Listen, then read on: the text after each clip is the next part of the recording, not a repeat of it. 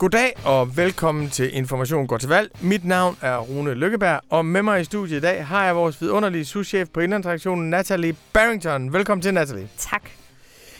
For et par uger siden, Nathalie, der var Søren Pape den mest troværdige politiker i Danmark.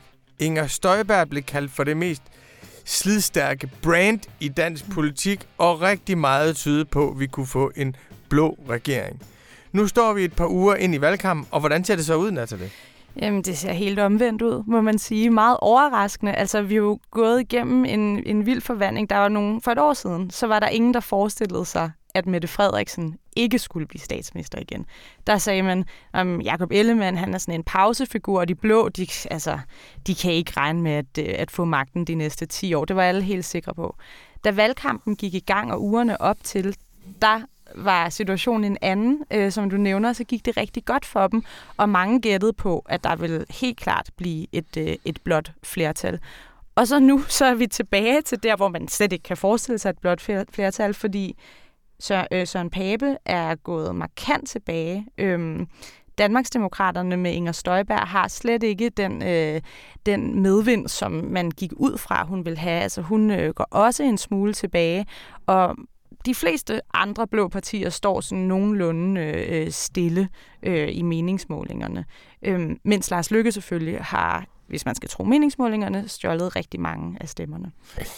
Vi skrev jo på valgudskrivelsesdagen, der skrev vi, at valget bliver en folkeafstemning om Mette Frederiksen. Mm. Og lad os nu, inden vi ligesom siger, at Blå Blok har taget fejl og ikke haft noget projekt og sådan noget, ramt helt forkert.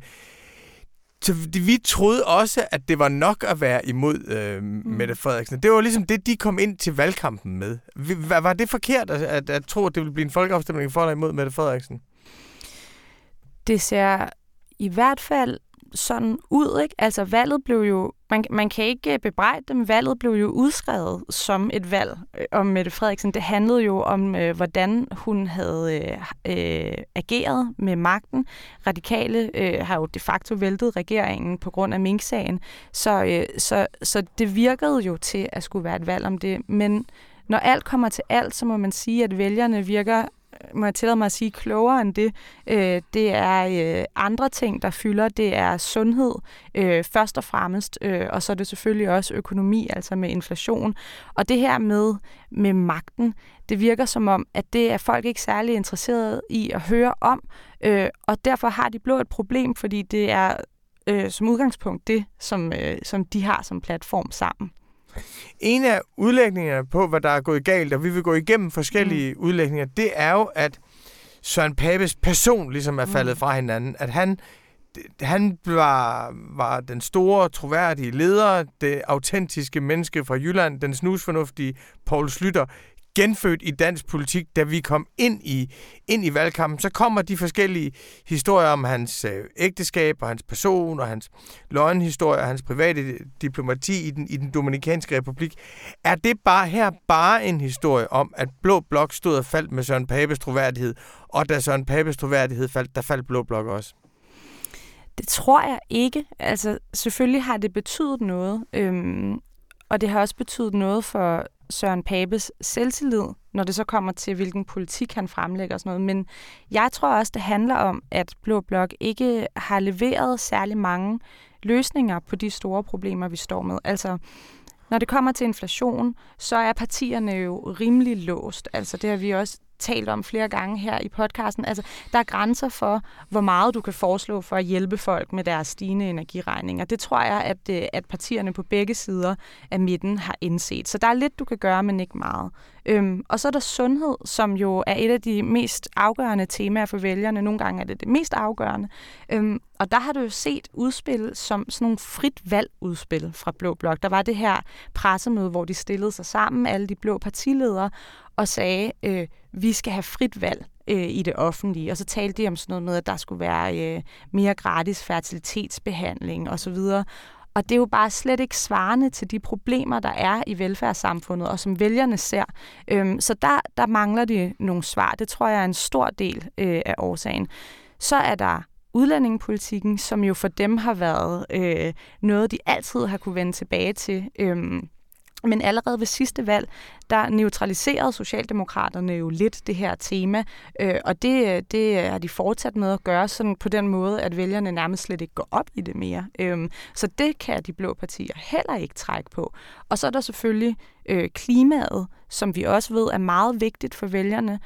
Og der kan man diskutere, hvor grønne Socialdemokratiet egentlig er, men landbrug er jo blevet det store tema, når det handler om klima. Og her, der har de røde partier og S formået at skabe et billede af, at de er meget mere grønne, mens de blå står og vakler og ikke rigtig vil angribe landbruget, og det må ikke være dyrere at være dansker og sådan noget, og derfor kommer de til at se rimelig sorte ud. Så man kan sige, på de ting, der optager folk, der har de blå, altså hvis vi siger sundhed, og krisen i sundhedssektoren er jo ikke, at folk har for lidt frit valg. Den er, at du simpelthen ikke kan rekruttere personale til den, at hele velfærdsstaten står og falder med, at der er nogen, der vil tage sig af børnene, der vil tage sig af de syge, og vil tage sig af de ældre. Så alle dem, der er produktive, de kan producere værdi, og så er der nogen, der skal tage sig af dem. Og dem, der skal tage sig af dem, der ikke er produktive, de har meget længe været utilfredse med deres arbejdsforhold. De har været utilfredse med deres løn og med deres vilkår på arbejdspladsen. Og hvor man kan sige, det er faktisk i høj grad skabt af et frit valgregime. Altså det er faktisk et resultat af det, som de borgerlige gik til valg på i 2001, at give frit valg. Man kan også sige, at byråkratidagsordenen er også meget udløst af hele det her frit valgregime. Så de er jo kommet med noget, de borgerlige, men det har ikke været konkrete løsninger på det, der var konkrete problemer med folk. Så er de så konservative jo kommet med et stærkt ideologisk udspil. Ja, det må man sige. Og det der, altså det udspil, det kom jo faktisk før valgkampen blev udskrevet, så vidt jeg husker. Og kernen i det var, at topskatten skal udfases, og man skal også lette skatten i bunden, og der kom hurtigt nogle beregninger på, hvor meget det ville betyde for de rigeste og de fattigste familier, det ville jo klart betyde, at de rigeste familier fik flere penge. Og så lidt efter det, så kom også det her udspil om at skære markant i den offentlige sektor, eller det siger Pape, at det ikke vil, men fordi der kommer flere ældre og flere børn, så den lille bitte stigning, som konservative foreslår i den offentlige sektor de kommende år, vil reelt betyde en nedskæring. Meget stærkt ideologisk politik. Men det, der så er sket, og som jo også er blå bloks problem ofte, det er, at der er nogle partier i blå blok, der ikke vil have det her. Altså Søren Pape, Jacob Ellemann fra Venstre sagde nærmest med det samme, det er ikke den løsning, vi ser. Og så var Inger Støjberg ude at sige ganske kort efter, som noget af det første i valgkampen, at det kommer hun ikke til at støtte. Og der viste Søren Pape sig jo nok som den svage leder, han må sige så være, fordi i stedet for at sige, jeg har ikke 90 mandater, men hvis jeg havde, så ville jeg have det her. Jeg holder fast i, at det er det bedste for samfundet af den og den grund. Så bakkede han jo fuldstændig på den her plan, han lige havde fremlagt med store armbevægelser. Så det har også bidraget til, at han har mistet mere troværdighed. Nu er jeg jo lidt ældre end dig, så det vil sige, at jeg kan huske 1980'erne. Godt nok svagt, for så gammel er jeg heller ikke, men i 80'erne var det jo sådan, at Margaret Thatcher var en meget stærk premierminister i Storbritannien. Meget stærk, og hun var konservativ. I Danmark havde vi Poul Schlüter, og Poul Schlüter var også konservativ, men ikke så konservativ, så det gjorde noget. Og sagen var, at Poul Schlüter vandt på sådan et konservativt kulturmomentum i 80'erne. Men han ville aldrig nogensinde ses sammen med Margaret Thatcher. Han ville ikke forbindes med den der meget, meget hårde britiske nyliberalisme, som hun fremførte. Og jeg kom til at tænke på det, at danske konservative er tit en 10% udgave af de britiske konservative, fordi det, der næsten er sket for Søren Pape, er jo, at han har haft sit lille junior Liz Truss moment, at han er gået ind i valgkampen med en meget stærk ideologisk plan. En plan, som ligesom har fået de konservative ideologer til at klappe, endelig får vi nogle skattelettelser. Endelig får vi opgøret med misundelsesskatten, som vi kender det. Endelig får vi taget et livtag med topskatten, det forbandede svin, der kommer og tager de penge, som de rige selv har tjent. Han har jo lavet en Liz Truss moment, hvor han går ind i valgkampen på noget, et politisk program, som han vel faktisk nærmest har trukket tilbage i løbet af valgkampen, fordi det simpelthen har tabt. Ja, fuldstændig. Altså fuldstændig. Og Jeg ved ikke, om det er, fordi han med det samme har indset, at det her det ikke kunne vinde ham magten, eller om det er, fordi at han kan se, at de andre politikere i Blå Blok, de presser imod. Men det er rigtigt. Valgkampen startede med det, og så har vi ikke hørt særlig meget til det siden. Men der er måske, det her valg har måske også udviklet sig anderledes, end vi havde forestillet os. Fordi i starten af valgkampen, der var der jo det her, det bliver Mette Frederiksen over for Inger Støjberg. Mm. Det bliver magten i centrum over for protesten fra udkanten. Mm. Men det har jo vist sig, at energien hos de blå ligger ikke hos Inger Støjberg. Den ligger hos Lars Løkke Rasmussen. Ja. Og det er vel også, fordi det ikke er et protestvalg, men et valg om, hvordan landet skal regeres. Ja, fuldstændig. Altså, det er jo ikke mange år siden, at man talte om, at fløjene bestemte det hele. Og fløjene er jo blevet sådan lidt usynlige. Jeg vil sige, vi har vendet os til et Enhedslisten og et SF, som har været sådan rimelig medgørlige i den her valgperiode. Vil du ikke sige det? Altså sådan er gået rimelig meget med Socialdemokratiet. Så har vi haft sådan nogle ude på højrefløjen, altså for eksempel Nye Borgerlige, der har haft nogle meget sådan hårde, ultimative krav og sådan noget. Dem gentager de nu, men de virker jo ligegyldige. Altså det hele, det handler om, hvad der sker inde på midten. Og du ser jo også, Jacob Ellemann har jo lagt sig meget inde på midten. Helt fra starten af valgkampen har, som jeg nævnte før, afvist Papes den her meget blå ideologiske plan, ikke? Og minder jo meget om Mette Frederiksen på mange punkter, ikke? Og det skal man også huske at sige, altså når man taler om Blå Bloks ulykke og fald, det går faktisk okay for Jacob Ellemann, ikke? Som har valgt at lægge sig mere derinde, og så går det rigtig godt for Lars Løkke, ja. Altså, jeg har jo den der fornemmelse af, at de borgerlige er blevet de nye venstreorienterede. I den forstand, at for 20 år siden, der havde man en masse ude på venstrefløjen, der kæmpede internt. Der havde man sådan, at venstre, at det man kalder for de små forskelles narcissisme, at man synes, det allervæsentligste, det var alle mulige små forskelle på venstrefløjen. Ligesom at du har en kamp mellem Danmarksdemokraterne, Nye Borgerlige og Dansk Folkeparti. Og inde i centrum af venstrefløjen, der havde man så hele tiden diskussion om det her store ideologiske projekt. Og jeg har skrevet 1000 ledere om det, så jeg ved det. Det der med, at man havde ideen om, at hvis vi kunne genfinde et stort ideologisk projekt, virkelig veje med de røde faner igen, genopfinde solidariteten og kammeratskabet, så kunne vi gøre venstrefløjen utrolig stærk igen.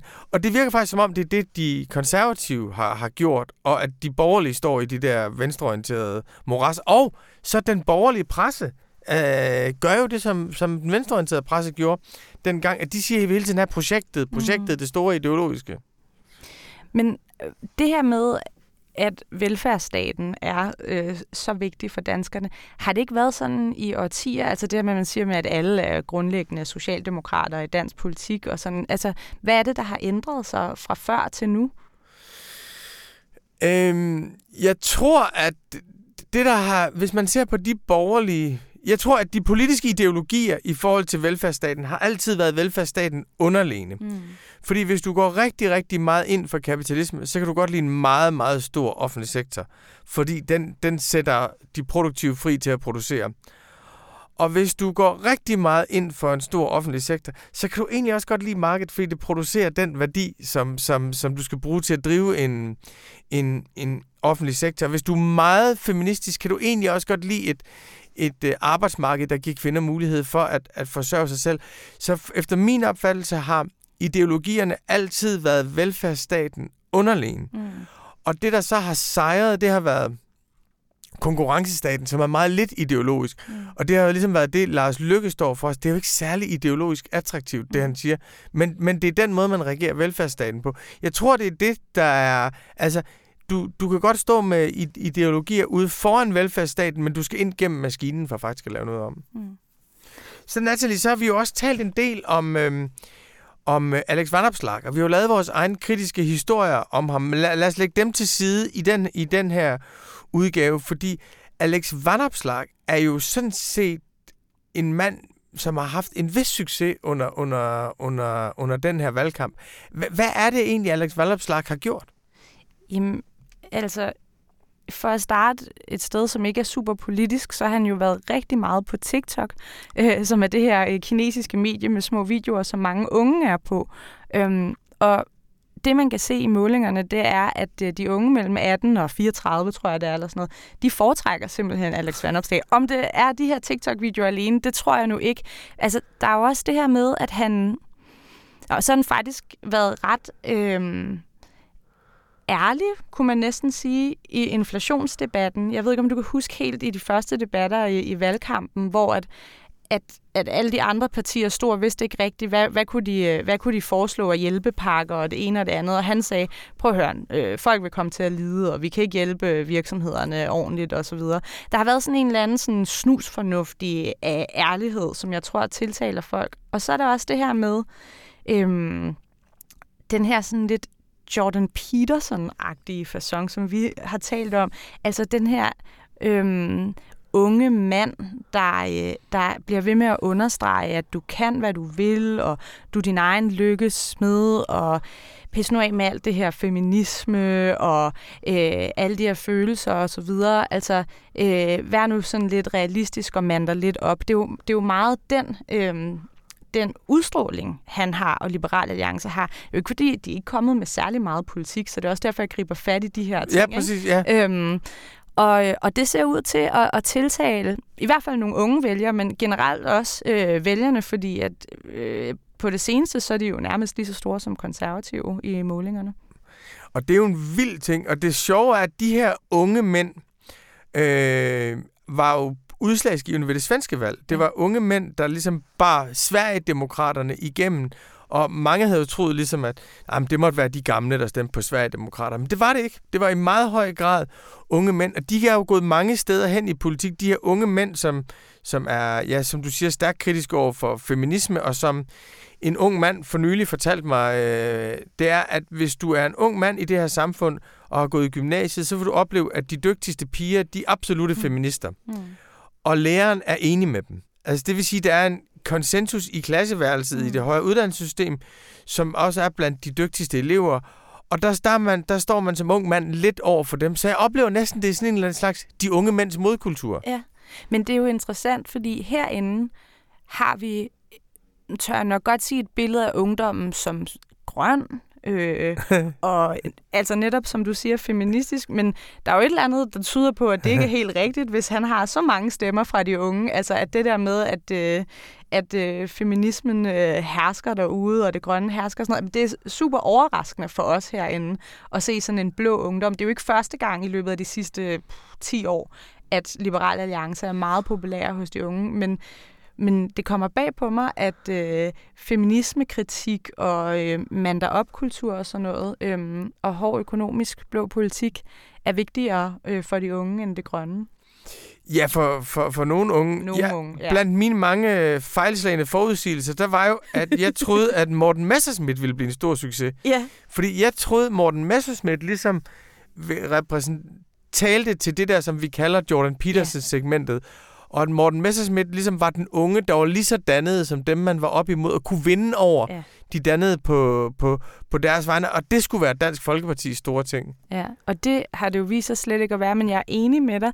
Altså ved det her årsmøde, hvor Morten Messerschmidt blev valgt til formand for DF, der skrev vi jo bagefter om, hvordan han ville tage den her ungdomsgeneration fra Dansk Folkepartis ungdom, hvor der er en masse unge, stærke, dygtige mænd, og bringe dem op som det nye Dansk Folkeparti. Og så vil det blive det, som Liberal Alliance nu ser ud til at være blevet. Og det er jo overhovedet ikke lykkedes for ham. Og det kan man jo også se, at det er jo helt vildt, men at Dansk Folkeparti måske ikke er i Folketinget efter valget. Altså, det kan man jo se, fordi det er svært for Morten Messerschmidt, hvad han skal gøre. Nu har han skiftet strategi fuldstændig. Han er ude på campingpladser og fokuserer på inflationskrise. Han fokuserer på de ældre og sådan noget. Altså, han har lagt sig et helt andet sted, end hvor at han egentlig føler sig godt tilpas, og hvor jeg tror, han havde håbet, at han kunne føre Dansk Folkeparti hen.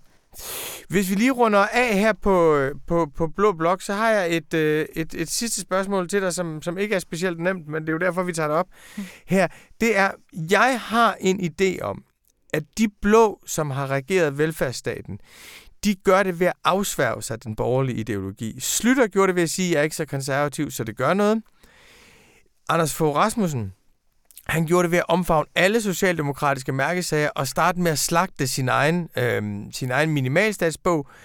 Lars Løkke gjorde det ved at sige, jeg er født og opvokset i velfærdsstaten. Jeg er et barn af velfærdsstaten. Det vil sige, hvis du ser på de sidste 40 år. Hvis du skal være borgerlig statsminister, skal du starte med at sige, jeg er ikke borgerlig.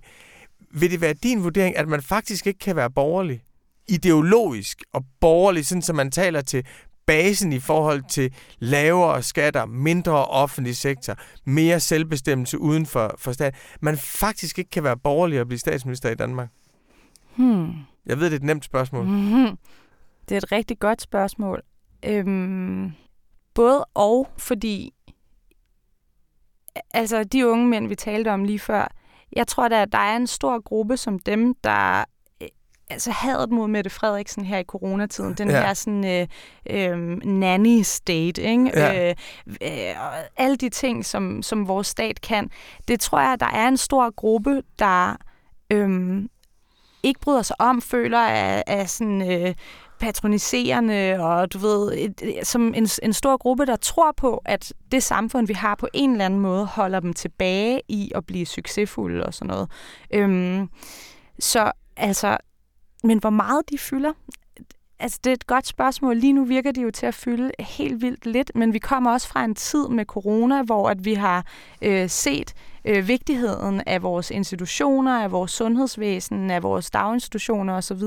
Det kan jo godt være, hvis vi bevæger os hen på et tidspunkt i en tid, hvor at der er mange flere arbejdsløse, hvor samfundet ser helt anderledes ud, at det lige pludselig bliver meget vigtigere med lave skatter, vækst, alle de her ting. Så jeg tør ikke at give sådan et klart svar, som du nok kan høre. Men lige nu tror jeg ikke, at der er særlig meget grobund for at være ultraliberal og konservativ i Danmark. Nej, jeg tror i forlængelse af det, du siger, der egentlig, at de borgerlige har den stærkeste protestkultur. Hvis du ser på venstrefløjens såkaldte protestpartier, så er det, jeg er helt enig med dig i det, du sagde før med, at de er medgørlige. Altså at Enhedslisten er jo ekstremt loyal over for Socialdemokratiet, og har en fuldstændig klar forståelse af, at hvis de vil præge det her samfund, sker det gennem det stærke socialdemokrati. Så der er ikke meget protest på venstrefløjen. Det er også det, der gør den kedelig. Det er også det, der gør, at man kan savne en revolutionær impuls. Omvendt må man sige, at hvis man ser på Pernille Værmund, Inger Støjberg, Vanopslagh og Morten Messerschmidt, så repræsenterer de hver især noget protest, mens deres ledere ikke repræsenterer statsministerkandidater. Vi har også taget en sprogblomst med i dag, som er i forlængelse af det, vi har talt om, som er Henrik Kvartrup, der taler om Søren Pape og Jacob Ellemann til det her efterhånden legendariske pressemøde, hvor de står ude foran kastellet og får solen i øjnene og får nogle spørgsmål, de overhovedet ikke bryder sig om. Og så skriver han, de kommer til at ligne Gø og Gokke. Og grunden til, at jeg synes, det er et sjovt citat at tage med, det er fordi, det viser også noget om, hvor fuldstændig brutal politik er. At hvis du... Søren Pape gør jo nærmest det samme, som han gjorde for en måned siden. Og der synes man bare, han var den mest troværdige, friskfyragtige, autentiske. Og nu ligner de Gø og Gokke. Hvad tænker du om det, Nathalie? Jamen, jeg er virkelig, virkelig enig. Altså... Prøv at se på Morten Messerschmidt. Han gør jo det samme, han altid har gjort. Han er den person i Danmark, der har fået flest stemmer ved et valg, og nu så er han ved at køre altså et af de mest succesfulde partier i den nyere Danmarks historie i sænk. Det er enormt brutalt. Jeg tror ikke, der var nogen af os, der ville kunne leve med, at vi gik på arbejde hver dag, og så gjorde vi noget, som egentlig var det rigtige, og som vi fik bifald for, og så fra den ene dag til den anden, der var det komplet åndssvagt. Men den lykkelige afslutning på historien er, at ligesom det kan være sådan, man gør noget, som er... Og det er jo fordi i politik, det er jo det helt særlige ved politik, i modsætning til alle andre ting, det er, at din arbejdsgiver er nedefra.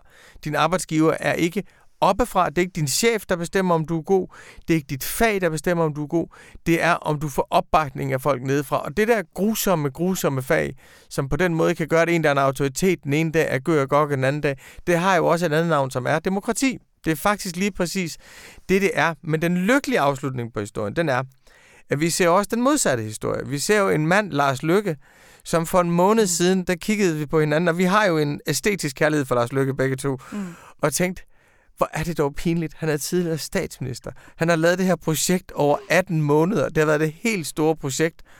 Og hvordan ser han ud nu, Nathalie? Jamen, han er fuldstændig flyvende. Han er en kæmpe chef, og han løber rundt og bliver interviewet og siger, jeg kigger slet ikke på meningsmålinger. Og man ved bare, at han sidder og glæder sig hver aften, og det er... Ja. Han er en for vild type, det må jeg bare sige. Det er han. Han er blevet den statsmand, han aldrig var, mens han var statsminister. Det er han blevet på absolut den yderste dag. Tusind tak, Nathalie, for at du kom. Selv tak. Og vi skal huske at sige tusind tak til Anne Pilegaard Petersen, vores kæmpe store hjælpere, som klipper alle vores dumper sammen til noget, der minder om samtaler. Og tak til jer for, at I lytter med. Vi er tilbage i morgen.